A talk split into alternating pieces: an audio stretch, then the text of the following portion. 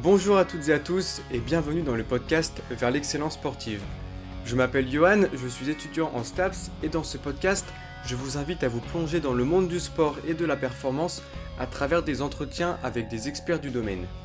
Dans ce podcast, nous aurons l'opportunité d'aborder divers sujets directement liés à la performance sportive, comme par exemple la préparation physique, la préparation mentale, l'entraînement, les blessures et encore d'autres sujets.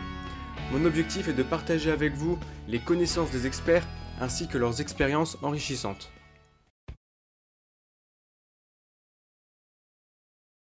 Eh bien, bonjour à toutes et à tous et bienvenue dans ce nouvel épisode du podcast. Et aujourd'hui, pour cet épisode, j'ai le plaisir d'accueillir euh, Sean Steele. Est-ce que j'ai bien prononcé? Tu as fait ça très bien. Ok, très bien. Euh, bonjour Sean. Salut Johan, comment tu vas? Bah, ça va très bien et toi? Ça va très bien, je te remercie. C'est un plaisir de pouvoir échanger avec toi sur ton podcast. Bah écoute, euh, plaisir partagé.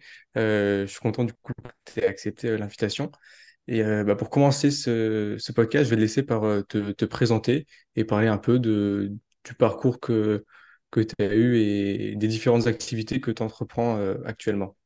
Super. Alors, je suis actuellement préparateur physique, spécialisé dans tout ce qui est conditionnement et travail respiratoire notamment. Euh, après, comment j'en suis arrivé là? Ça a commencé il y a près de 10 ans au Canada, où euh, je faisais de l'altéro à, ce moment-là. Et je passais beaucoup de temps à écouter des podcasts, à lire des bouquins. Euh, je me rappelle toujours emmener avec moi le, livre qui s'appelle Science and Practice of Strength Training de Zatiorski et Kramer, qui est une, référence en la matière, à mon avis. Et je lisais ça dans le bus en allant au boulot. Je faisais de la peinture en bâtiment à l'époque. Et un jour, ma femme Lynn me dit euh, Sean, faut que un jour les gens commencent à te payer pour toutes les études que tu fais à côté, enfin tout le temps que tu passes à te, former. Et je l'ai pris, je l'ai prise au mot et j'ai arrêté euh, mon boulot en tant que peintre en bâtiment. J'ai passé un examen pour être coach sportif avec la NSCA en sachant que euh, en Amérique du Nord, tu n'as pas besoin d'avoir passé par une école comme tu as besoin, as besoin par exemple de faire le BP en France pour pouvoir pratiquer. Donc j'ai simplement passé l'examen et j'ai commencé à, travailler en tant que préparateur ou en tant que coach sportif à l'époque, euh, travailler dans plusieurs salles différentes. J'ai fait du coaching de groupe, j'ai fait du coaching individuel, j'ai fait un peu de coaching à distance. Et c'est vraiment quand je suis revenu en Suisse à partir de 2019, euh, après mon retour en Suisse, que j'ai commencé à me lancer dans la préparation physique. J'ai d'abord, dans un premier temps, travaillé avec le rugby, avec mon équipe, euh, on va dire l'équipe là où j'ai grandi, là où j'ai joué étant plus jeune aussi, ici à Nyon. Et j'ai également eu la chance de participer un petit peu à, l'élaboration de, la préparation physique pour les jeunes avec l'Académie suisse. Euh, et suite à ça, je me suis lancé dans tout ce qui est profilage physiologique, euh, essayer de comprendre voilà, qu'est-ce qui se passe sous le capot pendant qu'on fait un, effort. Et aujourd'hui, je me retrouve à, j'ai la chance de travailler avec euh, beaucoup de coachs et d'athlètes différents, que ce soit sur le côté formation ou le côté entraînement. Et comme je t'ai dit, entraînement, je me focalise principalement sur euh, tout, l'aspect cardio et le développement de la condition physique euh, de manière euh, plutôt générale, mais qui va s'appliquer à, tous les sports. Je travaille avec des footballeurs, je travaille avec des crossfitters, je travaille avec des combattants. et l'idée, c'est d'essayer de, voilà, essayer de construire la meilleure pyramide possible. Et pour ça, il faut une base. donc, on commence par là. Aujourd'hui, je partage mon temps entre justement l'élaboration de ces différents programmes, de ces différentes formations, euh, l'enregistrement de mon podcast et du contenu pour ma chaîne YouTube également. Euh, et j'ai la chance d'effectuer des séminaires, de, donner euh, également des, journées de formation dans, certains centres, que ce soit ici au niveau régional ou au niveau, au niveau national, que ce soit en France ou en Suisse. Ok, donc ça fait un parcours particulièrement riche et bien rempli. Euh, donc, tu m'as dit que tu étais spécialisé dans, plutôt dans la physiologie, tout ce qui est cardio-respiratoire, tout ça. Mhm. Euh, première question, comment tu as réussi à, à, te former et à approfondir tes connaissances euh, dans ce sujet? Est-ce que tu t'es pris avec des bouquins, des formations? Je te laisse un petit peu nous expliquer tout ça. J'avais commencé initialement avec un bouquin qui s'appelle Ultimate MMA Conditioning. et tu pourrais enlever MMA et tu pourrais mettre sport à la place et ça passerait très bien. C'est un bouquin de Joel Jameson qui m'avait impacté positivement à l'époque. Et donc, après avoir lu ce bouquin, m'être intéressé un peu aux filières énergétiques, je pensais avoir une bonne compréhension de comment fonctionnent les choses avec le séquençage des différentes filières selon le, type d'effort, selon le sport, selon le temps. Et euh, je suis tombé sur du contenu, c'était au début de la pandémie, c'était en 2020 du coup, je suis tombé sur du contenu d'un gars qui s'appelle Evan Pycon, qui travaillait avant dans le CrossFit, avec notamment Training Think Tank, pour ceux qui suivent un petit peu le milieu. Ils, ont, ils encadrent notamment des gars comme Noah Olson, Travis Mayer, Alexis Raptis, et ils, ils, ont une plateforme éducationnelle. J'avais suivi une des formations d'Evan qui parlait justement de la physiologie de l'exercice et qui m'avait un petit peu retourné le, cerveau à ce moment-là, dans le sens où, encore une fois, je pensais comprendre les mécanismes, je, pensais comprendre euh, les tenants et les aboutissants, et il s'avérait qu'avec cette mise à jour, euh, j'étais complètement à l'ouest. Et donc de là a commencé un parcours pour essayer de bah, véritablement comprendre qu'est-ce qui se passe. Si c'est pas ce que je pensais, qu'est-ce que c'est? Et mmh. je me suis lancé là-dedans en autodidacte. J'ai pas suivi de, de formation en particulier à part celle-ci. Euh, mais la, majorité de mon apprentissage à partir de ce moment-là, ça a été fait via, euh, des, via des vidéos sur YouTube. Euh, j'ai eu la chance d'avoir pu trouver pas mal de ressources. Il y a plein de webinaires gratuits que tu peux trouver. Il faut creuser un petit peu, mais tu peux trouver des webinaires d'une heure, deux heures sur des sujets extrêmement pointus. Et donc, j'ai fait ça encore et encore et encore et encore. J'ai lu, des lu des études. j'ai essayé de synthétiser certains papiers ou essayer d'avoir une vue un petit peu globale sur ce que disait la littérature sur certains sujets. Je suis allé chercher directement les experts également. Donc, j'ai, comme, comme je l'ai dit tout à l'heure, j'ai la chance d'avoir un podcast également. Et donc, j'utilise ça comme plateforme pour aller interviewer les gens qui, euh, qui ont peut-être des, des petites pièces de savoir que, que j'aimerais bien assimiler et essayer de leur poser mes questions directement. Mais donc, voilà, ça a été un, parcours assez. Euh, je ne veux pas dire sans structure parce que la manière dont je travaille et j'apprends, à mon avis, elle est structurée, mais elle est structurée pour moi. Mais c'est vraiment, on va dire, au jour le jour, selon ce que j'ai besoin d'apprendre ou d'approfondir. Euh, peut-être que eh ben, un webinaire d'une heure et demie, c'est plus pertinent. Euh, selon le sujet, peut-être qu'il faut que j'aille lire deux, trois études euh, parce que c'est là que je vais trouver mon information. Peut-être que poser une question sur Twitter, c'est suffisant pour avoir quelques experts qui répondent et que je puisse trouver ma, ma réponse. Euh, donc voilà, j'utilise tous ces différents moyens d'apprentissage, des livres bien entendu également. Et euh, selon ce que j'essaye de, de, de, comprendre, je vais me diriger plutôt vers certaines sources que d'autres. Et c'est comme ça, en gros, que j'ai pu développer ce que je sais aujourd'hui et ce que j'utilise dans, dans, ma pratique au quotidien. D'accord, donc ouais, principalement lecture, études scientifiques et webinaire. Et euh, est-ce qu'on trouve beaucoup d'informations pertinentes et d'informations issues d'experts en France ou tu penses qu'il faut aller chercher majoritairement euh, vers des pays ou des experts anglophones? Je pense qu'il a, y a des experts francophones, mais je dirais que la, la profondeur et la diversité de contenu que tu vas pouvoir trouver dans le milieu anglophone, elle est, elle est, elle est infiniment plus importante que mmh. ce que tu vas trouver en français. Et, c'est toujours mon premier conseil hein, pour les coachs qui veulent continuer à se former en autodidacte et, chercher leurs propres sources d'information, c'est apprendre l'anglais. À mon avis, tu n'as simplement pas le choix. Si tu veux être à la pointe de ce que tu fais, si tu veux comprendre ce qui se passe en ce moment, tu peux pas te permettre d'attendre 10 ans que Fortrainer euh, traduise le bouquin. Et ils font un super boulot. Hein. donc, pour ceux qui veulent lire en français, c'est très, très bien. Mais sinon, il faut aller chercher les experts là où ils sont euh, la science avance extrêmement rapidement, les connaissances avancent rapidement, surtout de nos jours. Et si tu veux être à la page, tu n'as pas vraiment le choix. Il faut, il faut être au diapason des meilleurs. Les meilleurs publient et parlent en, anglais, même s'il y en a qui sont français. Hein, mais quand ils vont publier une étude, c'est très très rare que ça se fasse directement en français. Euh, donc je pense qu'on a tout avantage en tant que coach, préparateur physique, si on veut continuer à se former et si on veut rester à la page, d'avoir au grand minimum des notions d'anglais. Mais je veux dire, dans, dans le monde dans lequel on vit, c'est pas si compliqué que ça. Tu dois te mettre des, contraintes, donc tu changes ton téléphone euh, vers l'anglais, tu regardes toutes tes séries télévisées en, VO avec peut-être des sous-titres dans un premier temps. Euh, il y, a pas mal de moyens pour, euh, pour apprendre et je pense que c'est un investissement qui en vaut la peine pour ceux qui veulent aller plus loin. Ouais, ah ouais je te rejoins complètement là-dessus et, et, je pense même aussi que si on se force à lire des études en anglais ou des bouquins en anglais, à force de lire en anglais, on va assimiler des, connaissances, du vocabulaire, tout ça. Et après, forcément, ça va nous aider, comme tu dis, à, être à, la pointe de, de ce qui fait, de ce mm. qui se fait, pardon. Euh, alors, on va passer sur euh, un des premiers sujets que je voulais aborder avec toi, c'est euh, les seuils. Les seuils qui sont quand même assez connus, on, les, on entend souvent le, ce terme-là. Est-ce que tu pourrais déjà commencer dans un premier temps par les définir et voilà, puis dire un peu en quoi ça, ça consiste? Ça marche. Je vais commencer avec une analogie parce qu'en général, c'est plus simple pour, euh, pour les gens qui, ne comprennent pas les détails de, de ces paramètres physiologiques. Donc, je pense qu'un bon exemple, c'est les, états de la matière. Euh, les quatre états de la matière qu'on connaît actuellement, donc il y a l'état solide, l'état liquide, l'état gazeux et le plasma. Le plasma, on va le mettre un petit peu de côté, mais on sait qu'il y a ces différents états de la matière. Et ben, les paramètres qui vont influencer ça aujourd'hui ici sur Terre, ça va être notamment la pression et la température.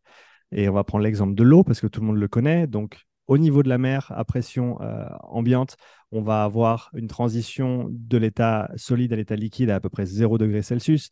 Et on va avoir euh, la transition de l'état liquide à l'état gazeux à à peu près 100 degrés Celsius. Ces choses-là changent. C'est-à-dire que si tu vas en haut de l'Everest, ton eau, elle va bouillir à partir de 68 degrés parce qu'on n'a pas la même pression et donc, on, a ce, phénomène d'évaporation qui va se faire euh, différemment, qui va nécessiter moins de température pour, euh, pour qu'il y ait ce transfert qui se fasse. Donc, dès le moment où tu as compris qu'il y a ces points de transition au niveau des états de la matière, tu peux euh, comprendre le concept des seuils qui sont en fait des points de transition au niveau de notre état interne, au niveau physiologique. C'est-à-dire que selon l'intensité de l'effort à laquelle tu vas opérer, donc on peut faire le parallèle avec, la température dans, ce cas-là, selon l'intensité de l'effort à laquelle tu vas opérer, eh ben, l'état interne que tu vas exprimer euh, en réponse à, cette charge externe, on va dire, à ce travail que tu dois effectuer, ne va pas être la même. Et si on prend les quatre états de la matière, on peut prendre les quatre qu'on appelle domaines d'intensité. Ces domaines d'intensité, ils sont documentés dans la recherche et pour ceux qui vont justement lire ces études en anglais, ils vont retrouver le terme euh, Exercise Intensity Domain, c'est ces domaines d'intensité et qui sont départagés par les seuils. Donc on a le premier domaine qui s'appelle le domaine modéré, moderate en anglais, qui est en dessous du premier seuil. Donc le premier seuil, il faut se dire, c'est un peu comme la transition euh, à 0 degré Celsius où l'eau passe du solide au liquide. Et ce qui se passe au niveau de cette transition dans le corps, quand on passe du domaine modéré au, euh, au, domaine élevé, qui est le heavy intensity domain en anglais, la transition qui s'effectue ici, la meilleure manière de l'exprimer, à mon avis, c'est que en dessous du premier seuil, tu as un état interne qui est stable au niveau du muscle en lui-même. C'est-à-dire que si tu fais du vélo, ton quadri peut assumer toute la charge de travail en maintenant cet équilibre au niveau du muscle. Et qu'est-ce que ça veut dire? Ça veut dire que par exemple, si on mesure le lactate dans le sang, le lactate, je te rappelle que c'est, pour ceux qui ne connaissent pas, c'est un demi-sucre. Donc, c'est simplement le résultat de la glycolyse. Quand on casse des sucres, on a du lactate à la fin. Ce lactate, on peut en faire plein de choses. Hein. On peut le réutiliser comme substrat énergétique notamment, ce que le corps fait très très bien. Et quand il y en a trop, quand on n'arrive plus à le recycler assez rapidement, on va, on va dire, déverser le reste dans le sang. Et c'est ça qu'on va mesurer. Euh, donc dans le domaine modéré, vu que le muscle peut assumer toute la charge de travail, on n'a pas même cette élévation de lactate dans le sang, on va avoir des valeurs de lactate qui vont être très très basses, voire minimales, euh, dans ce domaine modéré. Dès qu'on passe dans le domaine élevé, donc on, passe ce premier seuil, cette transition, on va cette fois-ci avoir un état interne qui est toujours stable, mais cette fois-ci, au lieu d'être stable au niveau du muscle, il va être stable au niveau de l'organisme complet. Donc là, on est passé un peu d'un niveau à l'autre au niveau, au niveau fractal, si on veut bien. On passe du muscle qui est dans un état stable. Maintenant, le muscle ne peut plus assumer la charge tout seul, donc il va faire appel à tous les autres muscles dans le corps et à l'organisme complet. Et pour donner un parallèle avec des intensités d'effort, on peut dire que le domaine modéré, c'est entre 1 et 4 sur 10 d'effort. Donc c'est très très facile, c'est très très léger. Le domaine élevé dont je parle ici maintenant, avec cet état interne qui est stable, ça va en général être entre 5 et 7, peut-être 5 et 8 à la limite. Et on a cette deuxième transition. Pour reprendre notre analogie, c'est quand l'eau passe de l'état euh, liquide à l'état gazeux, donc à 100 degrés Celsius dans des euh, conditions de pression atmosphérique euh, normale. Et cette deuxième transition, elle s'appelle ben, le deuxième seuil. Et là, c'est un changement beaucoup plus drastique qui prend place dans le corps, c'est-à-dire qu'on passe d'un état stable au niveau du corps complet à une perte de cette homéostasie interne, à une perte de cet équilibre interne. Et donc, c'est littéralement quand tu passes dans le rouge. Et quand cet effort passe de quelque chose de difficile, mais que tu peux maintenir pendant une longue période de temps, on se rappelle, hein, c'est du 6 sur 10, 7 sur 10, bah là, d'un coup, tu bascules de l'autre côté, tu passes dans le rouge, et là, tout fout le camp, si on veut bien. Euh, une autre analogie qui fonctionne assez bien, c'est que tant que tu es en dessous de ce deuxième seuil, tu utilises les ressources de ton compte courant. Compte courant, flux sanguin, c'est un petit peu tout pareil. Tant que l'oxygène que tu apportes est suffisant pour maintenir cet équilibre interne, eh ben, tout va se passer plutôt bien et tu vas pouvoir maintenir ces intensités pendant des périodes prolongées. Pas pour toujours, mais pour des périodes prolongées. Dès le moment où tu passes en dessus de ce deuxième seuil, et là on passe dans le domaine sévère, pour revenir au terme qu'on euh, détaillait tout à l'heure, le domaine sévère, donc c'est en dessus de 8 sur 10 en termes d'intensité d'effort. Et on peut faire le parallèle avec le compte épargne. C'est-à-dire que dès le moment où le compte courant est plus suffisant pour subvenir à nos besoins, parce qu'on n'arrive plus à apporter plus d'oxygène, hein, on, en apporte le plus qu'on peut, mais c'est toujours pas suffisant parce qu'il faut savoir que plus l'intensité augmente, plus notre corps consomme d'oxygène. Et on se retrouve avec ce décalage entre ce que le corps veut consommer, doit consommer pour continuer à faire le travail, et ce que nous, on peut apporter, ce que nous, on peut alimenter aux muscles euh, pour pouvoir maintenir cet équilibre. Et donc, on passe dans le compte épargne. Et ben, le compte épargne, c'est une quantité d'argent qui est limitée, qu'on peut dépenser, mais qui est limitée. Hein. c'est pas, il ne va pas se renouveler constamment, le compte épargne. Et euh, il se passe exactement la même chose quand tu es dans le rouge, quand tu es dans ce domaine sévère. Euh, et en gros, ton temps est compté. Ton temps est compté et une fois que tu as tout dépensé en termes d'énergie, eh ben, tu vas devoir ralentir ou t'arrêter. Donc là, on a ce troisième domaine d'intensité. Il y a une petite euh, démarcation entre le domaine sévère et le domaine extrême, qui serait l'analogie en passant de, de l'état gazeux à l'état du plasma. ça, il n'y a pas nécessairement de seuil à proprement parler. Par contre, on peut dire que dès le moment où un effort est en dessous de deux minutes, euh, on va se retrouver, et qu'il est, est, maximal ou quasi maximal, on va se retrouver dans le, dans le domaine extrême. Donc voilà, pour, reprendre un petit peu la vue d'ensemble, euh, on a ce premier état interne à basse intensité où le muscle peut assumer toute la charge de travail. Il n'y a vraiment pas de charge systémique, il y a très très peu de charge nerveuse, quasiment pas de charge de fatigue qui va être engendrée. On a ce domaine élevé, une fois qu'on dépasse ce premier seuil, euh, domaine élevé qui est donc entre le seuil 1 et le seuil 2, transition où on a un équilibre au niveau du corps complet, au niveau systémique. Donc c'est soutenu, c'est difficile, mais c'est pas la mort non plus. Et ensuite, on passe dans le rouge une fois qu'on dépasse ce deuxième seuil, on passe dans le compte épargne. Euh, là, ça va être beaucoup plus intense comme effort, euh, beaucoup plus court aussi. On ne va pas pouvoir tenir ça pendant très très longtemps. et encore une fois, pour le détail, une fois que l'effort est quasi maximal et qu'il passe en dessous de deux minutes, on va se retrouver dans le, dans le domaine extrême. Et chaque, chacun de ces domaines d'intensité euh, va être exprimé avec une, différente réponse du corps, en fait. Euh, c'est la raison pour laquelle, à mon avis, on ne peut pas parler des seuils sans parler des domaines, parce que les domaines, c'est véritablement les plages, et les seuils, c'est simplement les transitions entre ces plages d'intensité qui chacune élicite une réponse interne euh, distincte. Ok, bah c'est les analogies que tu fais, je les je les connaissais pas personnellement, donc c'est vrai que ça travaille. Ouais, bah franchement, je pense que à, l'université pour les étudiants qui sont en STAP, qui voient ça en physiologie, des fois c'est pas forcément clair pour, euh, pour mmh tout le monde. Mmh. Donc euh, je pense que même les professeurs, ouais, s'ils utilisent des analogies là, ça permet de, de bien comprendre. Euh, donc tu as, très bien résumé, c'était très compréhensible. maintenant, est-ce que les seuils, alors j'imagine on peut les on peut les mesurer.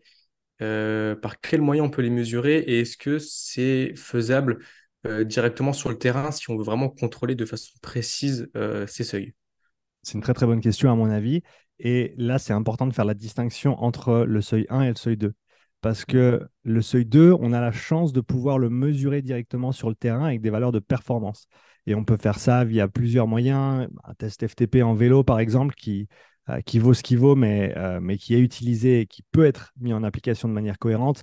Euh, des tests de puissance critique, donc par exemple faire un effort de 3 et 12 minutes, et ensuite avec un calcul, une équation, on peut déterminer ce deuxième seuil directement. certains utilisent 5 et 20 minutes. Il y a, plusieurs manières de faire. et, et, donc ça, ce qui est intéressant avec ce deuxième seuil, c'est qu'il peut être déterminé directement sur le terrain via des mesures de performance sans aller regarder ce qui se passe sous le capot. Ce qui, tu peux aussi déterminer ce deuxième seuil au niveau de paramètres physiologiques. Euh, mais voilà, donc tu as ces deux options si tu veux bien pour le deuxième seuil. Pour le premier seuil, par contre, là, c'est différent dans le sens où on n'a pas, en tout cas à l'heure actuelle, de mesures externes pour ce deuxième seuil, c'est-à-dire euh, pour ce premier seuil.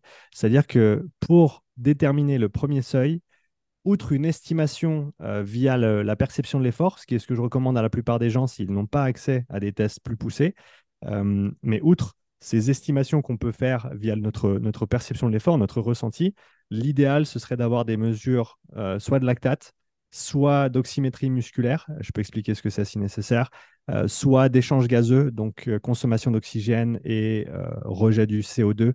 Et il y a des différentes manières de mesurer et de calculer tout ça. Mais en gros, si tu veux un premier seuil qui soit précis, et que tu veuilles pouvoir, on va dire, peut-être suivre tes progrès dans le temps et l'évolution de ce premier seuil dans le temps, tu dois utiliser des mesures euh, physiologiques directes. À l'heure actuelle, il n'y a pas de moyen indirect pour déterminer ce premier seuil, outre, comme je l'ai déjà mentionné plusieurs fois, une estimation via notre perception de l'effort. D'accord. Mais du coup, tu vois, pour les personnes qui disent, euh, on entend des fois, euh, euh, je vais m'entraîner, je vais courir au seuil ou je vais courir en dessous du seuil. Euh, du coup, on n'est pas forcément sûr qu'on va courir euh, au seuil ou juste en dessous. euh, c'est, pas facile à déterminer. Alors, c'est pas facile à déterminer si tu n'as pas ces mesures-là. Est-ce que c'est... Je, je pense que c'est important de comprendre qu'il y a des médailles olympiques qui ont été gagnées avec un chronomètre et rien d'autre. Donc, euh, moi, j'adore les datas, j'adore la physiologie, hein, comme, Hmm. comme certains peuvent certainement l'entendre, mais je pense pas que ce soit absolument nécessaire d'avoir ces informations-là pour bien faire. Est-ce que ça aide? Est-ce que ça peut orienter? Est-ce que ça peut influencer certaines décisions? Euh, est-ce que ça peut euh, éduquer peut-être l'athlète sur, euh, sur son évolution, sur la manière dont les choses fonctionnent? À mon avis, il y a énormément d'avantages à ces différentes mesures qu'on peut effectuer. Mais ça ne veut pas dire qu'elles sont absolument nécessaires. Donc, est-ce que c'est possible de s'entraîner purement au ressenti et avec un chronomètre, avec ses temps, etc. Oui, on peut. Il y en a qui l'ont très très bien fait. Mais ça demande une écoute de soi qui est extrêmement poussée et malheureusement, ça, c'est quelque chose qu'on n'apprend pas aux gens. On n'apprend pas ça aux enfants, on n'apprend pas ça aux adultes. Euh, je pense que c'est une des avenues à explorer qui est le plus intéressante pour les gens qui s'entraînent, que ce soit des sportifs ou des, ou des athlètes compétitifs. Euh, apprendre à mieux s'écouter parce que ça permet véritablement de faire la part des choses. Et même dans un cas où tu n'as pas des mesures physiologiques précises, tu peux malgré tout si tu as une certaine compréhension de, du processus d'entraînement, de la planification, de contenu de séance, d'intensité, etc., tu peux très très bien organiser un plan d'entraînement qui soit tout à fait cohérent, l'autoréguler avec ta perception de l'effort et avec les résultats du jour euh, selon les séances, et euh, être tout à fait dans le juste et faire, encore une fois, très très bien les choses. Euh, après, encore une fois, ça, ça demande certaines compétences, autant de la part du sportif que du coach euh, et une très très bonne écoute de soi de la part de, de- du sportif, euh, ce qui n'est pas toujours facile. Ouais, ouais, ouais, mais je te rejoins là-dessus sur euh, les, les sensations, la façon de percevoir l'effort, tout ça. je pense même qu'il faut peut-être, alors tu me diras si, si tu es d'accord, mais savoir ça, savoir ces sensations, tout ça, avant de se baser sur des, sur des mesures extérieures. C'est une bonne, je pense que c'est un bon raisonnement. Moi, j'aime, bien parler en et plutôt qu'en ou. C'est-à-dire Hmm, que dans ce cas-là, je préfère avoir les deux que de devoir choisir l'une ou l'autre en premier. Parce que dans un monde idéal, et ça, c'est pas moi qui l'ai inventé, c'est un, un grand monsieur de- des sports d'endurance qui s'appelle Steven Seiler qui a, on va dire, amené ce concept des trois P. On a un paramètre de performance, un paramètre de physiologie et un paramètre de perception, ou des, on va dire des catégories. Et idéalement, pour le suivi d'entraînement euh, optimal, tu aurais au minimum une, mesure de chaque. Donc, une mesure de performance sur un vélo, c'est des watts. Euh, sur en course à pied, c'est des kilomètres heure ou tes minutes au kilomètre, ton allure. Un paramètre physio, ça peut être une fréquence cardiaque, ça peut être du lactate, ça peut être d'autres mesures si tu y as accès. Et la perception, à mon avis, elle est pratique à plusieurs niveaux. On peut parler de fatigue globale, on peut parler de l'échelle de dyspnée, qui est à quel point tu as besoin de respirer, ou ta, charge respiratoire, si on veut bien, et euh, ta douleur musculaire, par exemple au niveau des cuisses sur un, vélo. Et donc, moi, c'est ces trois échelles que j'emploie sur tous mes profilages et, de manière générale. euh, parce qu'à mon avis, on peut aller plus loin que juste dire, voilà, c'est c'est un effort de 6 sur 10. Ben, peut-être que c'est un 6 sur 10 en global, peut-être que c'est 5 sur les jambes, euh, et peut-être que c'est 7 en respiratoire. Donc, on peut avoir tout ça en même temps. Et donc, à mon avis, plutôt que de dire il faut ça avant d'avoir ça, euh, bah, un exemple très très concret, c'est les Norvégiens en triathlon qui ont employé les données physiologiques et toutes les mesures auxquelles ils avaient accès euh, quotidiennement sur tous leurs entraînements pour affiner leur perception.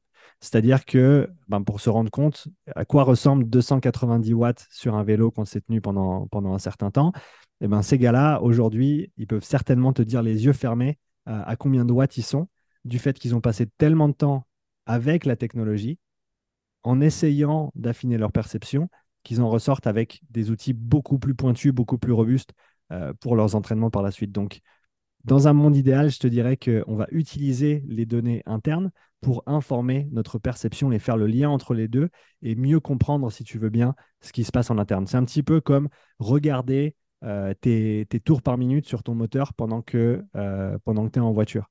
Hein, donc, est-ce que tu peux le faire au bruit uniquement? Oui, tu peux. est-ce que tu peux regarder euh, tes RPM qui montent au fur et à mesure que tu appuies sur l'accélérateur pour savoir quand tu devrais idéalement passer ta vitesse? Bah, Tu peux aussi, et idéalement, tu fais les deux. Et un jour, tu pourras le faire soit en regardant, soit en écoutant uniquement. Euh, mais peut-être que pour mieux écouter, il faut également regarder dans un premier temps, parce que ça va te permettre de mieux comprendre les choses. Ouais, ouais, ouais, c'est c'est pertinent. Et est-ce que c'est accessible à tout le monde euh, d'avoir ces, différentes mesures? Parce que pour des personnes qui, je sais pas, qui, ont un bon niveau, mais qui sont pas non plus dans, un niveau professionnel et qui veulent avoir ces données, est-ce que c'est accessible euh, pour la plupart des sportifs? Alors, comme je t'ai dit, ce deuxième seuil, il est tout à fait accessible dans le sens où tu as juste besoin de faire un ou deux tests d'effort et ils vont te, donner, avec, ces résultats, tu vas pouvoir le déterminer soit directement, soit via un calcul. Euh, et, ça, à mon avis, c'est intéressant de le connaître, un, pour pouvoir quantifier tes progrès dans le temps, et deux, pour pouvoir également organiser euh, tes entraînements de manière un petit peu plus stratégique par rapport à tes forces, tes faiblesses et, par rapport à ton profil, euh, et potentiellement, voilà, t'aider à prendre des décisions sur qu'est-ce qu'il y a à travailler par la suite. Donc, cette mesure de deuxième seuil, elle est accessible à tous. Ceux qui, en course à pied, veulent faire un 3 et un 12 minutes, euh, ou qui ont déjà fait un 10 km appuyé et qui, peuvent utiliser ça comme, comme valeur de référence. pour les cyclistes, qu'ils aient fait un test 20 minutes, qu'ils aient fait un 3 et un 12 minutes aussi, il y a plusieurs manières d'y arriver. Mais à mon avis, c'est intéressant de quantifier ce deuxième seuil, surtout dès le moment où tu commences à t'entraîner avec des volumes qui sont important, que ça commence à te prendre une, part de la semaine qui est, qui est conséquente, que tu investis beaucoup d'énergie et d'efforts de, dans tes entraînements, dans ta récupération autour, etc. Donc dès le moment où tu deviens sérieux sur tes objectifs, que tu as des objectifs de performance, que tu souhaites progresser d'année en année, à partir de ce moment-là, c'est intéressant de, regarder ce qui se passe. C'est un petit peu à l'image du squat. On ne va jamais faire du squat euh, en, couvrant les, disques et en ne sachant pas combien on a sur la barre. Hein. Donc, idéalement, le, cardio, tu vas le travailler comme ta force, c'est-à-dire avec de la structure, avec un raisonnement derrière. Et pour ce faire, si tu n'as pas de mesures sur lesquelles te baser, ben, tu travailles à l'aveugle. Encore une fois, est-ce qu'on peut travailler à l'aveugle et s'en sortir? On peut. Euh, mais je dirais que la majorité des gens bénéficieraient d'avoir un petit peu de structure pour ce faire. Donc, ce seuil 2, c'est le grand minimum. Ça vaut la peine de le quantifier dès le moment où tu as des objectifs de performance. Ce premier seuil, pour la plupart des gens, on va pouvoir s'en sortir avec une estimation. Euh, mais, euh, et encore une fois, une corrélation à ce ressenti.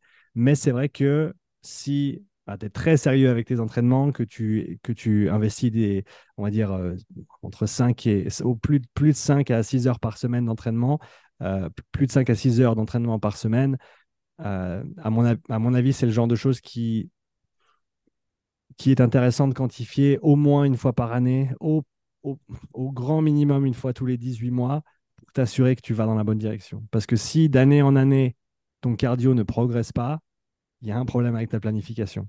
tout comme la force devrait continuer à progresser petit à petit chaque année, euh, c'est pareil pour ces paramètres physio au niveau, du cardio.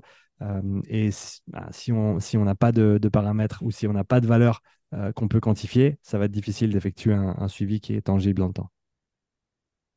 Ok. Et une fois que, par exemple, un sportif, il a établi ses, seuils, donc notamment le, deuxième et le, le premier si, s'il a vraiment des, objectifs. Euh, alors tu me dis si je me trompe, mais il me semble que ces seuils, ils peuvent se décaler avec l'entraînement. Euh, par quelle méthode d'entraînement on pourrait parvenir à décaler ces, seuils? C'est une, bonne question. Donc oui, un des objectifs de l'entraînement, alors l'objectif de l'entraînement, c'est d'avoir de meilleures performances. Et dans beaucoup de cas, ça va passer par euh, ce changement de, de, la physiologie, hein, de, on va dire du moteur en lui-même, du, châssis de la voiture, toutes ces choses qui doivent être euh, mises à jour pour mieux fonctionner et ensuite pouvoir produire plus de, puissance, durer plus longtemps, etc. Euh, donc oui, on peut, on peut dire qu'un des objectifs de l'entraînement, c'est de décaler au niveau du cardio, c'est de décaler ces seuils vers la droite, en sachant que si tu t'entraînes bien, ils vont se décaler, si tu t'entraînes mal, ils vont pas se décaler, si tu te désentraînes, ils vont certainement bouger vers la gauche. Donc ça, c'est toutes des choses euh, avec lesquelles il faut, euh, il faut jouer. Euh, il y, a, encore pas mal de discussions autour de cette idée de est-ce qu'on peut tirer les seuils vers le haut Est-ce qu'il faut, est faut, les pousser vers le haut? À mon avis, quand tu débutes, tu peux te permettre de les tirer depuis le haut. et ce que je veux dire par là, c'est employer notamment de la haute intensité pour progresser. la haute intensité a plusieurs avantages. c'est assez c'est assez positif au niveau du retour des gens qui le mettent en place quand ils l'ont jamais fait. C'est-à-dire que tu as les endorphines, tu as, le côté, euh, le côté fun. Alors, c'est pas toujours fun d'aller se mettre dans le dur, mais euh, pour des gens qui n'ont jamais fait ça et qui le ressentent pour la première fois, en général, c'est quelque chose de positif. Euh, le fait qu'on va avoir des, progrès assez rapidement avec ce genre de méthode d'entraînement, ça peut être du crossfit, ça peut être du, fractionné. Enfin, il y, a plusieurs manières de, le mettre en place concrètement en termes d'entraînement. Et au début, ça semble bien fonctionner. Je dirais qu'à arriver à un certain niveau, il faut commencer à pousser tes seuils depuis le bas. Et ça, à mon avis, c'est l'étape que beaucoup de gens n'ont pas encore fait euh, dans, l'entraînement en général. C'est-à-dire qu'à un moment donné, quand tu es en fond de troisième et que tu es au rupteur, il faut lâcher l'accélérateur, appuyer sur l'embrayage et passer la quatrième vitesse. Et invariablement, en quatrième vitesse, ton RPM sera plus bas que quand tu étais au rupteur en troisième vitesse. Et, ça, c'est un changement que beaucoup de gens ont de la peine à faire. En tout cas, de, de, par ce que j'ai pu voir jusqu'à maintenant. Parce que dans le passé, et, c'est compréhensible encore une fois, hein, il y a, je pense, toute une culture autour de la haute intensité aujourd'hui qui est très, très développée, qui est très, très ancrée. Euh, donc les gens pensent que c'est par là qu'on doit passer pour progresser euh, nécessairement. Il y a aussi le fait que dans le passé, ben, quand, ça, quand tu progressais plus, qu'est-ce que tu as fait? Tu as fait un peu plus dur et tu as fait un peu plus. Et ça a bien fonctionné. OK, on va faire ça. Boum, tu fais ça, tu fais ça deux, trois fois de suite. Mais à un moment donné, encore une fois, quand tu es, pour reprendre l'analogie, tu es en fond de troisième au rupteur, la réponse, c'est pas d'accélérer encore plus. La réponse, c'est de changer de vitesse. Changer de vitesse, changer de manière de s'entraîner. Et par là, je veux dire, voilà, arrêter d'essayer de, de tirer les choses depuis le haut, mais il faut les pousser maintenant depuis le bas. Donc ça veut dire qu'il faut ralentir. Il faut changer de manière dont on s'entraîne. Alors, pas complètement, il hein, ne faut pas révolutionner les choses. Mais je dirais qu'il faut compléter son spectre d'intensité. C'est-à-dire que si tu t'entraînais uniquement à haute intensité avant, qui, pour revenir sur nos domaines, serait le domaine sévère, ça va être des efforts, on va dire, de 3 à 30 minutes euh, qui sont effectués euh, à, très haute intensité, avec encore une fois des, des perceptions de l'effort qui vont être de l'ordre de 8, 9, voire 10. Si tu as passé ton temps là-dedans, tu as tout avantage à redescendre un petit peu, à partager ton temps entre de la basse et de la moyenne intensité. Garde un petit peu de haute intensité de temps en temps, ça te fera absolument pas de mal, bien au contraire. J'ai rien contre la haute intensité, euh, mais venir combler en fait ce manque parce que tu t'es jamais entraîné à ces intensités-là. Donc toutes les adaptations dont tu peux bénéficier euh, qui, vont arriver avec ce type d'entraînement, tu les as pas encore eues. Donc ta marge de progression va être considérable. Hein. Le meilleur stimulus, c'est celui que tu n'as jamais eu, comme dirait Alex Hutchinson. Donc fais les choses que tu n'as jamais fait simplement parce que tu sais que tu vas progresser du fait que c'est complètement nouveau pour toi. Euh, et bien sûr, ça ne va pas durer pour toujours, mais tu as assez de marge de progression pour investir du temps dans ces, nouvelles manières de s'entraîner, peut-être ces, nouvelles intensités que tu n'as pas encore explorées. Euh, et ça va t'apporter énormément sur euh, ta condition physique générale, ta santé aussi, ça c'est important de le mettre en avant, et également ta haute intensité qui va bénéficier de tout le travail facile que tu fais, même si c'est contre-intuitif et on se dit, ouais, mais aller, aller lentement, ça va pas m'aider à aller vite. Mais il s'avère que oui. Donc finalement, pour une personne qui s'entraîne avec euh, beaucoup d'intensité, donc logiquement un volume euh, euh, assez restreint, il faudrait qu'il passe, tout en gardant potentiellement son, son travail qu'il faisait avant, mais qu'il augmente son volume et qui, et qui diminue son intensité pour bénéficier du coup des adaptations liées à ce type d'entraînement. C'est ça. C'est ça. Et, je pense que tu t'as bien fait de mentionner ces deux paramètres qui sont le volume et euh, le volume et l'intensité. Le, le, volume, le plus simple, la, manière la plus simple de quantifier le volume, c'est en minutes, en minutes d'entraînement. Donc, si tu fais une séance d'une heure, c'est 60 minutes. Euh, et le RPE dont je parlais avant, qui est une échelle de 1 à 10. Euh, et donc, ça, ça va te permettre de déterminer l'intensité de ta séance. Et il y a une manière très, très simple d'opérer qui est de simplement multiplier la durée de ta séance par la difficulté de ta séance sur cette échelle de 10. Donc, si tu as fait, euh, on va dire, une, séance euh, qui était pas très difficile, c'était du 6 sur 10 peut-être pendant une heure, eh ben, tu as 6 fois 60. Euh, ça te fait 360 unités arbitraires de charge. Et ça, ce qui est, à mon avis, intéressant, c'est d'essayer de, faire ça sur la semaine et de se rendre compte, voilà, quelle est ma charge d'entraînement sur la semaine. Et bien sûr, quand tu fais ces modifications, l'objectif, ce n'est pas de, de, complètement changer la charge ni vers le bas ni vers le haut, parce qu'il faut une certaine constance avec cette charge d'entraînement et idéalement la pousser progressivement vers le haut pour continuer à progresser. Ça, c'est un des paramètres de progression en préparation physique, c'est le volume d'entraînement total. Hein, si tu t'entraînes que trois fois semaine, eh ben, le fait de t'entraîner quatre fois semaine, ça va te permettre de progresser un petit peu plus. Après, il faut juste pas griller ces cartouches avant que ce soit vraiment le bon moment de le faire. Mais ça, c'est une autre, une autre conversation. Mais donc, comme tu l'as bien dit, oui, il faudrait idéalement, on va dire, répartir son intensité différemment. Donc, ça veut dire peut-être faire plus de minutes, mais à des intensités qui soient moins élevées. Au final, ta charge sera comparable, mais les adaptations que tu vas engendrer avec ce travail un petit peu plus facile ne seront pas les mêmes et seront complémentaires à ce que tu faisais déjà à haute intensité. D'accord. Et euh, pour quelqu'un du coup qui voudrait jongler avec ces différents volumes, ces différentes intensités, euh, quel type de planification du coup tu pourrais conseiller? Alors je pense que ça dépend peut-être de, son objectif. Euh, tu pourras prendre un exemple concret par exemple, mais est-ce que tu conseillerais de se concentrer sur une intensité pendant une période donnée ou alors on pourrait un petit peu euh, mixer les intensités, les volumes, alors peut-être pas sur une séance, mais sur, sur un temps donné, quoi, sur quelques semaines? Je pense que tu peux tout faire. Après, il faut réfléchir à pourquoi on le fait. Un des arguments contre le fait de tout mélanger tout le temps, c'est que que ça fonctionne ou pas, hein, on n'a aucune idée de comment on y est arrivé. Ouais, c'est vrai, c'est vrai.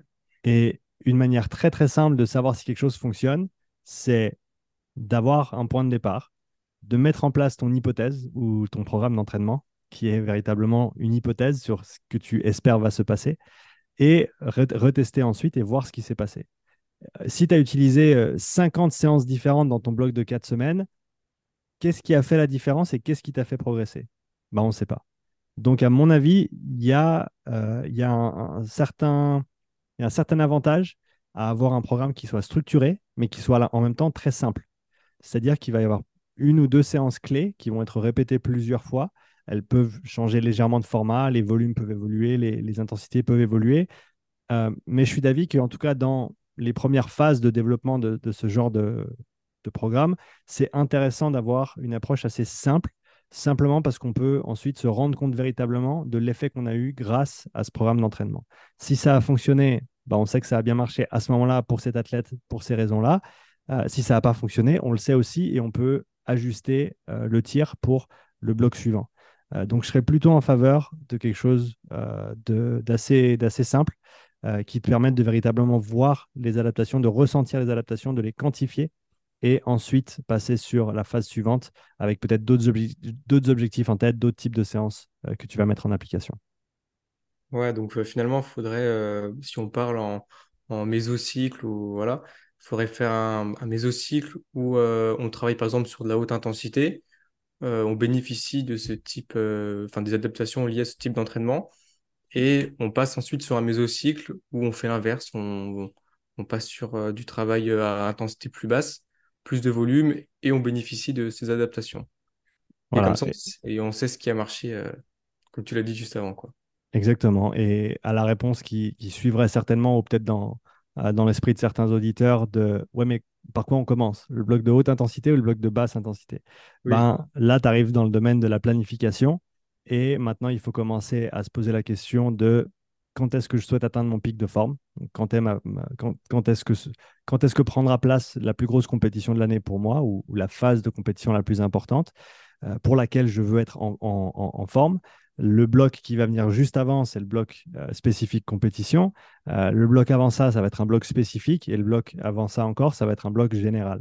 Euh, c'est-à-dire que plus tu es loin de ta compétition et plus tu peux te permettre de faire des choses qui ne ressemblent pas à ton sport. Et tu devrais d'ailleurs t'éloigner de ton sport à ce moment-là. Et pour ceux qui font leur sport toute l'année, tout le temps, qui prennent jamais de pause, qui font que leur sport, euh, et qui jamais vont arrêter leur sport pendant un petit moment ou faire quelque chose d'un petit peu différent, changer le, contenu et, euh, le contenu et le contenant des, entraînements, euh, à mon avis, c'est encore quelque part où on a une marge de progression. C'est-à-dire que, encore une fois, hein, le meilleur stimulus, c'est celui que tu n'as jamais eu. Donc, si ça fait six mois que tu n'as pas fait euh, un, type d'entraînement, ben, invariablement, quand tu t'y mets, tu vas t'adapter rapidement, tu vas progresser rapidement. là, je parle avec Clément Goudin, qui est, qui est athlète de, de, force athlétique ici en France. Euh, et qui, là, pour sa hors-saison, a pris mon programme d'endurance vélo parce qu'il veut justement faire une vraie hors-saison euh, et travailler des qualités qui vont être euh, à l'opposé ou simplement complémentaires au travail de force qu'il va vouloir effectuer en saison. Donc le bon moment pour faire ça, c'est loin de tes compétitions. Et plus tu te rapproches de ta compétition, et plus tes moyens d'entraînement, plus le contenu des entraînements va ressembler aux demandes du sport, de la compétition, de l'événement dans lequel tu, vas, tu vas te trouver pour attendre du général vers le spécifique. Donc en général, c'est comme ça qu'on planifie si on prend une approche en bloc. Après, bien entendu, il y a les cas un petit peu plus compliqués des sports d'équipe, par exemple, où plus ou moins toute l'année, il faut que tu sois fit et, il faut que chaque, chaque week-end, tu as un match. Et là, c'est peut-être plus intéressant de penser à, un type de planification qu'on peut appeler euh, de différentes manières, mais il y a l'intégration verticale qui est un terme qui est utilisé, où chaque semaine, tu vas toucher à toutes les qualités, mais euh, avec différentes proportions et avec différents focus selon le moment de l'année. Euh, et donc ça, c'est pas tout à fait la, même approche de la planification, mais ça peut être très très pratique à, mettre en place dans les sports d'équipe. Et après, la, vraie question euh, ensuite, c'est aussi de quoi euh, a, besoin cette personne ou cet athlète à ce moment-là. Euh, c'est-à-dire que ben, si c'est quelqu'un qui n'a pas du tout de déficit en endurance, qui est même très très bien, qui finit les matchs à bloc, etc., est-ce que de passer des, longues phases de l'année à développer ça, c'est intéressant Peut-être de temps en temps, mais est-ce que ça devrait être une priorité pour cet athlète-là? Hmm, Peut-être pas. Alors qu'un autre en aurait besoin toute l'année parce qu'il y a un gros déficit à ce moment-là. Donc, on pense toujours à ce paramètre d'individualisation de savoir de quoi a besoin l'athlète ou la personne afin de pouvoir répondre à cette demande via notre planification. C'est génial parce que tu as anticipé ma deuxième question, qui c'était par rapport au sport. Euh, on a des compétitions régulières, mais du coup, tu as, as, répondu, c'est super. Et, et, oui, tu as mentionné aussi le, paramètre d'individualisation qui est euh, très important, je pense, euh, surtout en sport d'équipe, parce que si on commence à faire des, des planifications communes pour chacun, comme tu as dit, développer l'endurance chez des personnes qui sont déjà très fortes là-dedans, ça n'a pas, beaucoup de sens. J'aimerais passer sur un deuxième sujet qui est en lien avec celui-ci aussi, c'est les zones. Il existe différents types de zones dans lesquelles on peut travailler. Bah, déjà, je vais essayer de définir ce, bah, qu'est-ce que c'est pour les personnes qui sont, sont peut-être pas très familiarisées avec ce terme. Donc là, on arrive dans un, champ je ne vais pas dire un champ de mine, mais il y a plusieurs voies qu'on peut emprunter, il y a plusieurs manières de conceptualiser les choses. Les zones, pour faire simple, c'est une extension des domaines d'intensité qu'on a vus avant. Donc on a ces quatre domaines d'intensité et on, se rappelle que la différence entre ces domaines, c'est qu'on peut mesurer, quantifier la différence d'un domaine à l'autre. C'est-à-dire que si je mesure par exemple la réponse de la VO2, de la consommation d'oxygène dans chaque domaine, eh ben, elle va changer selon le domaine dans lequel on se trouve. Donc simplement avec ce paramètre-là, je peux dire tu es plutôt ici ou tu es plutôt là. La réponse du lactate, c'est pareil. On va pouvoir démarquer, on va pouvoir déterminer dans quel domaine on se trouve. Euh, la différence entre ça, qui est vraiment la, physiologie, si on veut bien, et les zones, c'est que, euh, comme l'a dit mon ami Jem, c'est que les domaines sont descriptifs. Les domaines nous permettent de décrire la physiologie sous-jacente et les zones sont prescriptives les zones nous permettent d'organiser, de planifier les intensités d'entraînement de manière cohérente. Et là euh, se trouve toute la question de combien de zones faut-il utiliser. Il y en a qui utilisent trois zones. Donc quand quelqu'un dit j'utilise un modèle à trois zones, ça veut dire qu'il se calque directement sur les domaines d'intensité, modéré, élevé, sévère, et qu'ils utilisent ça pour leur planification. C'est pas juste, c'est pas faux, c'est une manière de faire. Euh, il y a ceux qui disent ouais moi j'utilise cinq zones. Ok très bien. Ben 1, 2 ça va être domaine modéré. 3, ça va être domaine élevé. Zone 4, ça va être un petit peu à cheval entre le domaine élevé et le domaine sévère. C'est pour ça qu'on appelle cette zone 4 le seuil, hein, cette zone de transition euh, qui est le deuxième seuil. Euh, on a la zone 5 qui va être le domaine sévère. Et si on veut inclure le domaine extrême, on va parler de, zone 6, 7, parfois 8, parfois plus. Euh, mais donc voilà, il faut juste rendre compte que ces zones, c'est un moyen pour nous de mieux organiser ou d'organiser de manière un petit peu plus claire les entraînements. Euh, et selon l'organisation sportive dans laquelle tu évolues, selon le pays dans lequel tu évolues, selon la philosophie du coach avec lequel tu travailles, eh ben, tu vas peut-être te retrouver avec différents concepts appliqués. Euh, mais voilà, il faut, faut, faut, toujours se dire que idéalement, ces zones sont calquées sur la physiologie euh, parce qu'elles nous, elles nous permettent de véritablement faire la différence entre différents états internes donc ces zones, c'est des moyens de planifier l'entraînement de manière un petit peu plus détaillée que si on utilisait uniquement les domaines d'intensité et la physiologie. D'accord. Donc, donc oui, ça correspond du coup à différentes, différentes intensités. ça va un peu ressembler à la question que, je t'ai posée tout à l'heure par rapport au seuil, comment savoir si on est au seuil ou, ou en dessous d'un seuil? Mais là, pour, même question pour les zones. Que, quelqu'un qui, il a, il a un programme d'entraînement, il faut qu'il travaille, il faut qu'il court ou voilà, euh, dans, dans une zone. Comment savoir si on est euh, dans une zone ou dans la Ben, bonne zone? Bonne question. Soit tu as pris des mesures auparavant et donc tu sais à quelle intensité d'effort devrait se trouver cette personne euh, dans telle ou telle zone. Donc ça peut être encore une fois des watts, des kilomètres heure. Euh, idéalement, tu as le paramètre de RPE, de perception de l'effort, qui va rentrer en ligne de compte. Donc si je suis censé faire une séance de zone 2, par exemple, alors que mon RPE il est à 7 sur 10, il y a un moment donné où ça joue pas. hein, parce qu'on se rappelle que le domaine modéré, ça va être de 1 à 4 sur 10. Donc si je suis en zone 2, qui je le rappelle est dans le domaine modéré, c'est le haut du domaine modéré, bah, on va être à 2, 3, peut-être 4 sur, euh, sur l'échelle de 10. Mais dès le moment où tu es largement en dehors de ces clous-là, ben, tu sais que tu n'es plus dans, entre guillemets, dans la bonne zone. Euh, certains utilisent des paramètres physio à l'entraînement pour autoréguler ça. Les Norvégiens, sur les séances de seuil avec le lactate, par exemple, j'ai publié une vidéo là-dessus récemment sur ma, sur ma chaîne YouTube. Euh, mais donc, il y a des moyens de le quantifier en direct sur le terrain. Après, voilà, ça prend du matériel, ça prend des connaissances en plus. Mais je dirais le plus simple, c'est, euh, et j'en reviens à ce que j'ai dit déjà au début, c'est d'en revenir à la perception de l'effort et de comprendre que ben, en zone 1-2, tu vas être entre, encore une fois, 1 et 4 sur 10. En zone 3, tu vas être entre, disons, 5 et 7 sur 10. En zone 4, tu vas être entre 7 et 8. En zone 5, tu vas être en dessus de 8 sur 10.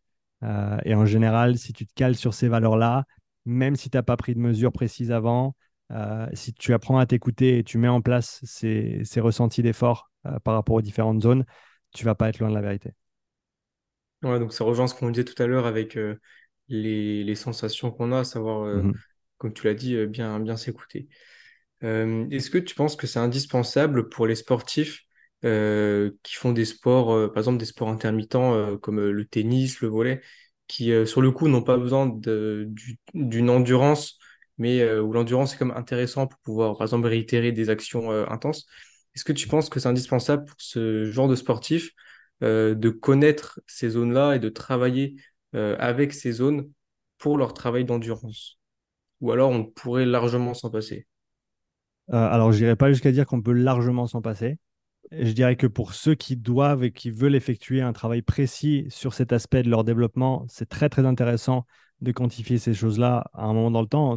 Encore une fois, tu n'as pas besoin de déterminer ces choses-là sept fois par année, hein, sauf si c'est ton sport euh, et que tu es triathlète. Et, et, et même à ce niveau-là, on n'a pas besoin d'utiliser des tests à proprement parler. Il y a toutes les valeurs d'entraînement qu'on peut utiliser pour, euh, pour valider les choses, pour quantifier les progrès.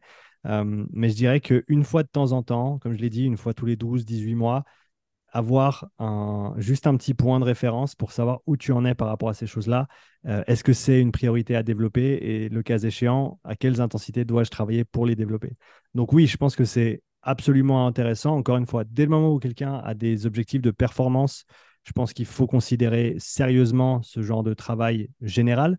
Euh, moi, je le conseille très souvent sur un vélo, même pour des footballeurs, même pour des gens qui courent dans, leur sport.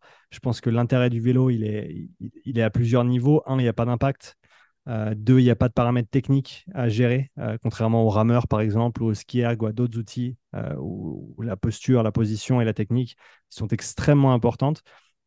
Et le vélo, donc, du fait qu'il n'y a pas d'impact et pas de contraintes techniques, tu peux accumuler un volume considérable euh, sans nécessairement y être habitué. Là où en course à pied, tu peux pas passer de zéro course par semaine à quatre cours- courses par semaine. Alors tu peux, ça va durer deux semaines et après tu auras mal au tibia. Tu vas faire une périostite et après il faudra ralentir, faire les exercices de renfort et progresser ton volume intelligemment. Donc, je pense que le vélo a beaucoup d'intérêt euh, à ce niveau-là, peu importe ta discipline sportive, en sachant que non, tu vas pas faire du vélo euh, sur le cours de tennis, mais les adaptations que tu vas développer via le vélo vont t'aider non seulement dans ton sport, mais aussi sur ta, semaine d'entraînement de manière générale. Hein, comme tu l'as dit avant, euh, ils n'ont pas besoin de beaucoup d'endurance pour, euh, pour leur sport parce que leurs actions, elles durent, elles durent une poignée de secondes à chaque fois. Mais combien de temps dure un match? Combien d'heures ils s'entraînent dans la semaine? Combien d'heures ils s'entraînent dans le mois? Je pense que c'est là où il faut se poser véritablement cette question parce que l'endurance, c'est pas juste l'endurance pour ton sport. L'endurance, c'est ta capacité de récupération, c'est ta tolérance de charge, de volume, d'intensité. Et donc, plus ta condition physique sera développée, plus ton cardio sera développé, et plus tu pourras t'entraîner, et plus tu pourras t'entraîner dur, et plus rapidement tu pourras récupérer, et bien entendu, plus rapidement tu pourras répéter ces efforts euh, en match également, etc., etc. Donc, je pense que le paramètre d'endurance, il faut vraiment commencer à le prendre en considération de manière globale dans l'entraînement et pas juste comme un truc euh, dont, ont besoin les triathlètes et, les coureurs et les cyclistes. C'est vraiment une qualité fondamentale, tout comme la force, euh, dont on a besoin pour performer. Et plus tu veux performer à un haut niveau, et, plus cette charge de travail doit être importante, et donc plus ta condition physique doit être développée. Et donc, euh, pour, euh, pour développer cette endurance, l'endurance, c'est quelque chose comme de très large. Pour les sports, euh, comme on a dit, pour mieux récupérer, mieux enchaîner les séances d'entraînement, quel, quel type d'entraînement, quel type d'endurance, si je puis dire, tu pourrais conseiller? Est-ce que ce serait un travail de longue durée, par exemple en zone 2, ou un Par travail, exemple, ou un travail intermittent sur une intensité plus élevée? alors Parce que les adaptations ne seront pas les mêmes. les adaptations ne seront pas les mêmes. Toutes les réponses sont bonnes à ce niveau-là. Après, il faut savoir quels, quels entraînements pour qui et pourquoi, et à quel moment. Ça dépend de chacun, des Ça objectifs. dépend de chacun. Et une réponse assez, assez simple que je peux donner, par contre, c'est que la plupart des gens, ils en ont bouffé de la haute intensité, euh, à gauche, à droite et, et dans tous les sens, pendant pas mal de temps. Donc, il y a de grandes chances que ce ne soit pas la chose qui te limite à l'heure actuelle. Il y a de grandes chances que de rajouter euh, des séances de, fractionné VO2 max sur le vélo, euh, alors que ça fait 5 ans que tu fais du crossfit et que tu t'envoies dans le mur 5 fois par semaine, c'est pas nécessairement ça qui va faire la plus grosse différence. Là où j'ai vu le plus d'effets d'entraînement, euh, encore une fois, surtout pour les gens qui en avaient jamais fait avant, c'est d'explorer ce domaine modéré et ce domaine élevé. Donc, en gros, toutes les intensités qui vont être en dessous de 7 sur 10.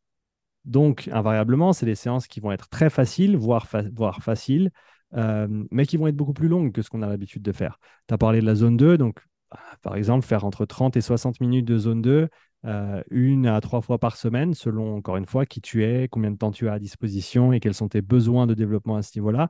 euh, c'est déjà quelque chose qui peut être très très bénéfique. Même, j'ai déjà vu assez de gens faire une heure de zone 2 dans la semaine plus éparpillé 20 minutes, 3, 4 fois dans la semaine, donc pour un total de 2 heures à peu près, euh, avoir des résultats très très probants en, en 8 à 12 semaines du fait qu'ils n'avaient jamais fait ce genre de travail et que simplement ralentir pour une partie de leurs entraînements et de faire ce travail à basse intensité, alors, en général que je prescrirais entre 2 et 3 sur 10 en termes de, de difficulté, donc c'est pas difficile du tout. Si tu t'emmerdes sur le vélo et quand tu descends, tu as l'impression d'avoir euh, perdu ton temps, c'est exactement ce qu'il fallait.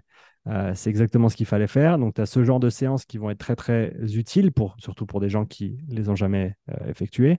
Et s'il y avait une arme secrète, en tout cas, c'est ma perspective à l'heure actuelle, et j'ai- j'aime pas les, j'aime pas les, les, solutions faciles, les secrets, les machins. Mais s'il y avait une arme secrète à l'heure actuelle, je dirais que pour la plupart des sportifs, c'est cette zone 3 euh, qui est le domaine élevé. Donc, je le rappelle, des intensités entre 5 et 7 sur 10.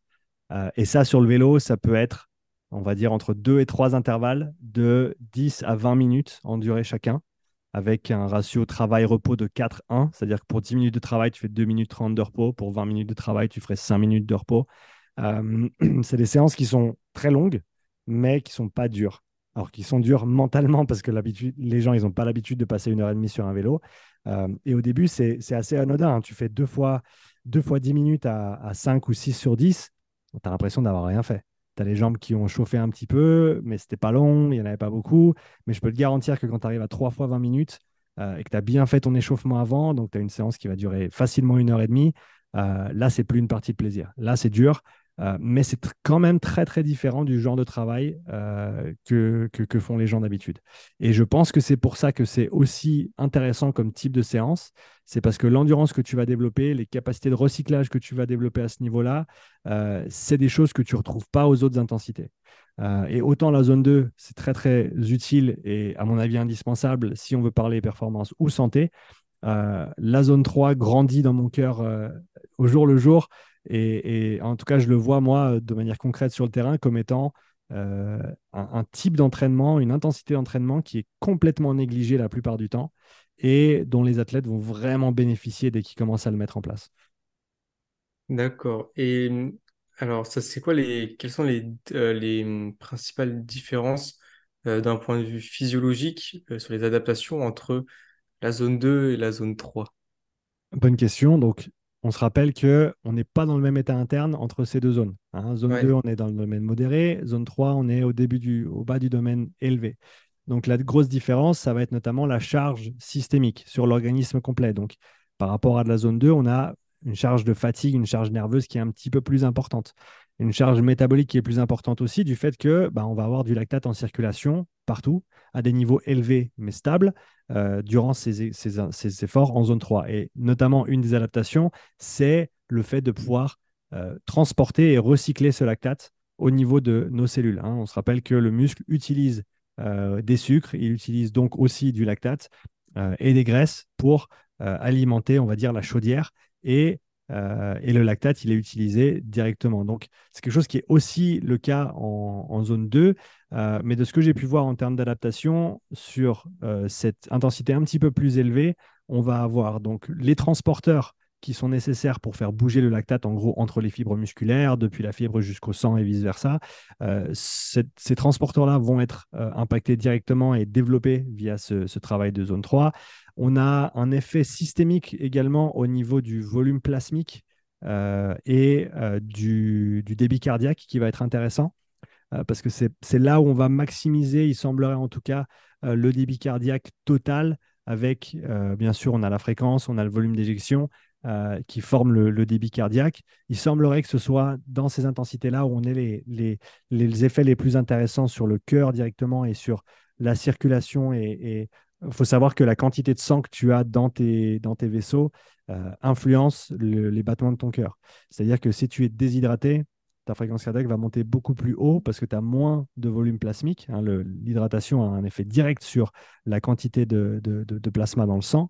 Et plus tu as de, pour faire simple, plus tu as de liquide dans la tuyauterie, plus tu vas pouvoir charger ton cœur en sang et plus il y a de, euh, plus il y a de sang dans le cœur et plus il va pouvoir battre fort pour éjecter ce sang. Mais s'il n'y a pas beaucoup de sang dans l'organisme, parce que par exemple tu es déshydraté, eh ben, on va avoir un cœur qui doit battre beaucoup plus rapidement parce qu'il y a beaucoup moins de précharge. On appelle ça une précharge ventriculaire. Euh, alors qu'à l'inverse, si tu t'entraînes beaucoup euh, sur ce genre d'int- d'intensité, une des adaptations, c'est augmentation du volume plasmique. Donc, plus de sang qui va pouvoir être préchargé dans le cœur, donc des battements qui vont pouvoir être plus bas. Euh, une, adaptation qui est, qui est absolument euh, intéressante, euh, qui va te permettre d'être plus économe à ce niveau-là, d'être plus efficient, on va dire, dans ce transport de l'oxygène et, des autres, métabolites. Mais donc, pour revenir à ce que tu disais avant, je dirais que au niveau musculaire, on va avoir un développement qui, je dirais, est assez similaire, outre le, le dé- le développement des transporteurs du lactate, euh, qui, vont être un petit peu plus importants. Et au niveau systémique, principalement un effet positif sur le cœur et le volume sanguin de manière générale. Je pense que le développement capillaire en lui-même, donc les, capillaires qui forment l'interface d'échange, le transfert entre le sang et la fibre musculaire, ça s'est développé dans les deux cas. Est-ce qu'il y a une intensité qui le développe plus que d'autres? Je ne pense pas que ça a été répondu directement encore. Euh, mais voilà, on dira que la zone 2, c'est plutôt au niveau local que ça va se passer, là où la zone 3, c'est du local, mais c'est aussi un petit peu plus de systémique. d'accord. Ok. Bah, bah, merci beaucoup pour tous ces détails euh, très très intéressants. Euh, alors, j'aimerais toujours par rapport à ces zones, on entend souvent euh, un peu deux écoles pour le faire du sport ou faire de l'endurance le matin à jeun. Euh, Il y en a qui parlent des fois de qu'il y a des effets positifs, d'autres euh, peu, peu importe, euh, notamment des fois pour la perte de poids ou ce genre de choses. Quelle est ta vision un peu là-dessus? Alors on peut toujours raisonner par rapport aux zones 2, faire de la zone 2 à jeun ou voilà. Mais voilà, quelle est ta vision toi sur le sur le sport d'endurance à jeun le matin?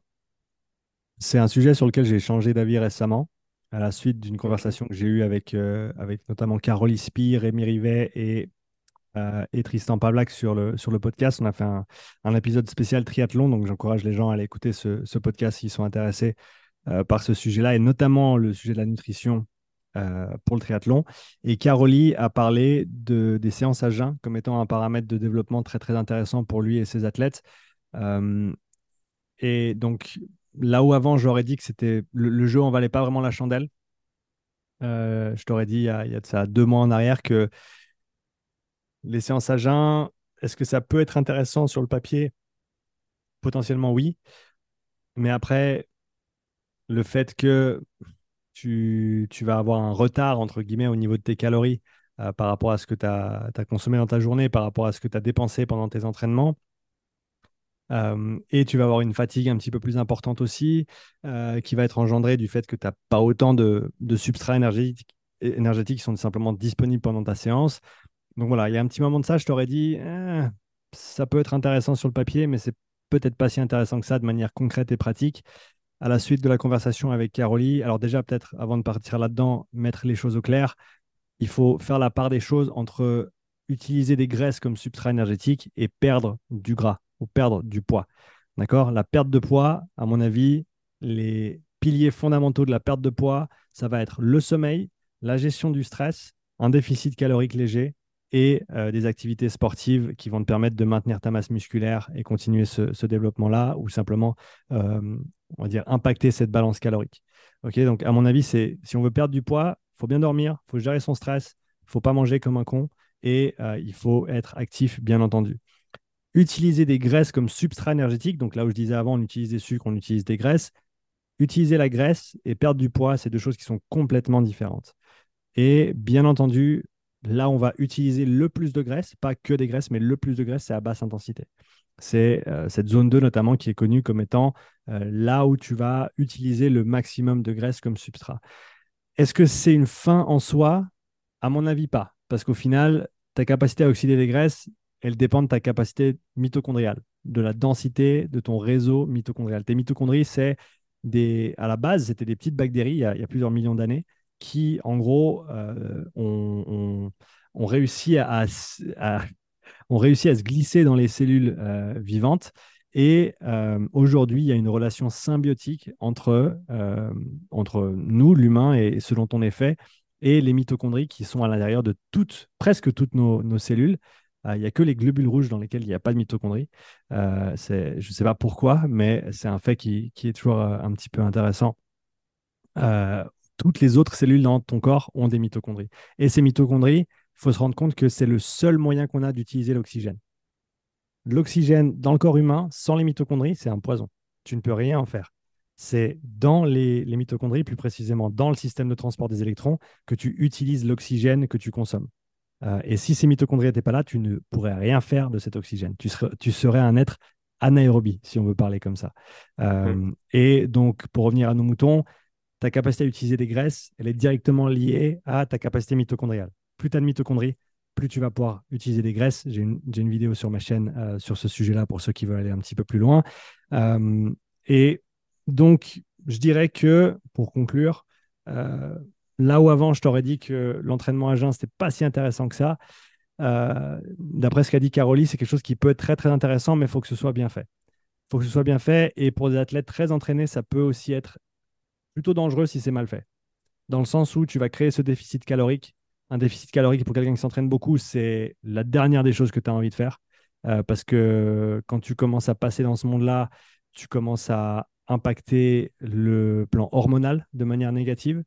Et quand tu commences à foutre tes hormones en l'air euh, à cause de, du volume d'entraînement, euh, avec un manque de, calories ingérées, tu, tu as le potentiel de faire beaucoup, beaucoup de dégâts. Et, donc, je cautionnerais toutes les personnes qui nous écoutent. Si de temps en temps, tu vas aller faire un petit footing à jeun, ça ne te fera pas de mal. Euh, est-ce que ça va véritablement faire une différence sur ton développement? Je ne saurais même pas te le dire. Euh, mais ça ne va pas te tuer. Tant que tu manges bien derrière, etc. Si tu commences à aller faire des longues sorties, des séances intenses, tout ça à jeun, et que tu t'alimentes pas ensuite en conséquence pour, on va dire, refaire ce vide et combler ce vide que tu as créé, euh, là, faut vraiment commencer à faire attention à ce que tu fais. Et ah bah, Caroli a, mentionné l'exemple d'un de ses athlètes qui commençait à montrer des, symptômes de dysfonction euh, hormonale. Ils ont donc fait un panel sanguin complet, ils ont déterminé ce qui se passait, ils ont pu rectifier le tir et, remettre les choses en place.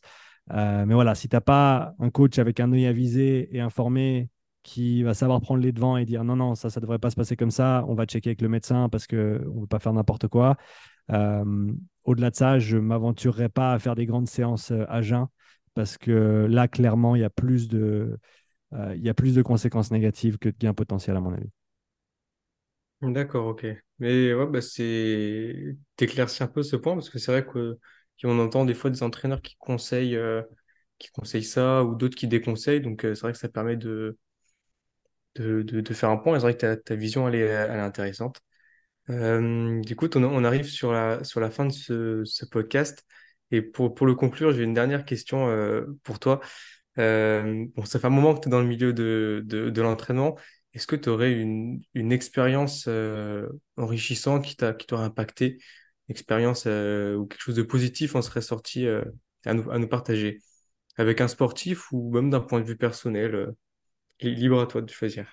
J'en ai plusieurs, mais je vais, je vais raconter la petite anecdote. Euh, en mars dernier, j'ai eu l'opportunité d'aller dans les Pyrénées, euh, dans le sud de la France, pour euh, faire un petit camp d'entraînement avec un, un monsieur qui s'appelle Sam Laidlow. Pour ceux qui ne le connaissent pas, il a gagné il y a trois semaines les championnats du monde d'Ironman à Nice. Il a fait deuxième à Kona l'année dernière. Euh, tout le monde disait, ouais, il sort de nulle part, euh, qu'est-ce qu'il fout là? Euh, Deuxième entre les Norvégiens. Et il a dit, l'année prochaine, je vais gagner à Nice. Et il y a trois semaines, il a gagné à Nice. Et c'est un, un jeune triathlète français. C'est le plus jeune d'ailleurs qui ait gagné un championnat du monde. Là où avant, on pensait qu'il fallait avoir plus de 30 ans, des 20 années d'entraînement pour arriver à ces niveaux-là, etc. Lui, il l'a fait de manière assez surprenante. Et la chose qui m'a marqué le plus durant ce camp d'entraînement en mars dernier, c'est l'environnement dans lequel il se trouvait pour performer au niveau où il performe aujourd'hui. Euh, à savoir qu'il vit, alors il vit pas avec sa famille, mais il vit à côté de, ses, chez ses parents.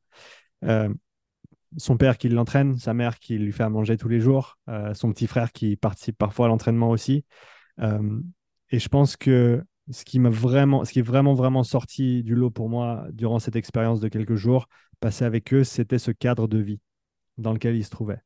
Et avec toutes les méthodes d'entraînement avancées qu'on connaît aujourd'hui, les outils, le lactate, les trucs, les machins, eh ben, lui, sa base, la base de tout pour lui, c'était bien dormir, bien manger, passer du temps avec les gens que j'aime autour de moi. Et euh, le temps fera les choses pour le reste. Si tu t'entraînes intelligemment, le temps fera les choses pour le reste. Et donc, je pense qu'on ce qu'on peut retirer de ça, c'est que on se concentre tous beaucoup sur l'entraînement à proprement parler, sur qu'est-ce qu'on fait pendant l'entraînement, sur cette heure, ces deux heures, peut-être pour certains, ces trois heures par jour, mais qu'est-ce qu'on fait le reste du temps? Et on ne prête pas assez attention à l'impact de, notre, rythme de vie, de, des gens avec qui on s'entoure, de la nourriture qu'on mange, de la qualité de notre sommeil.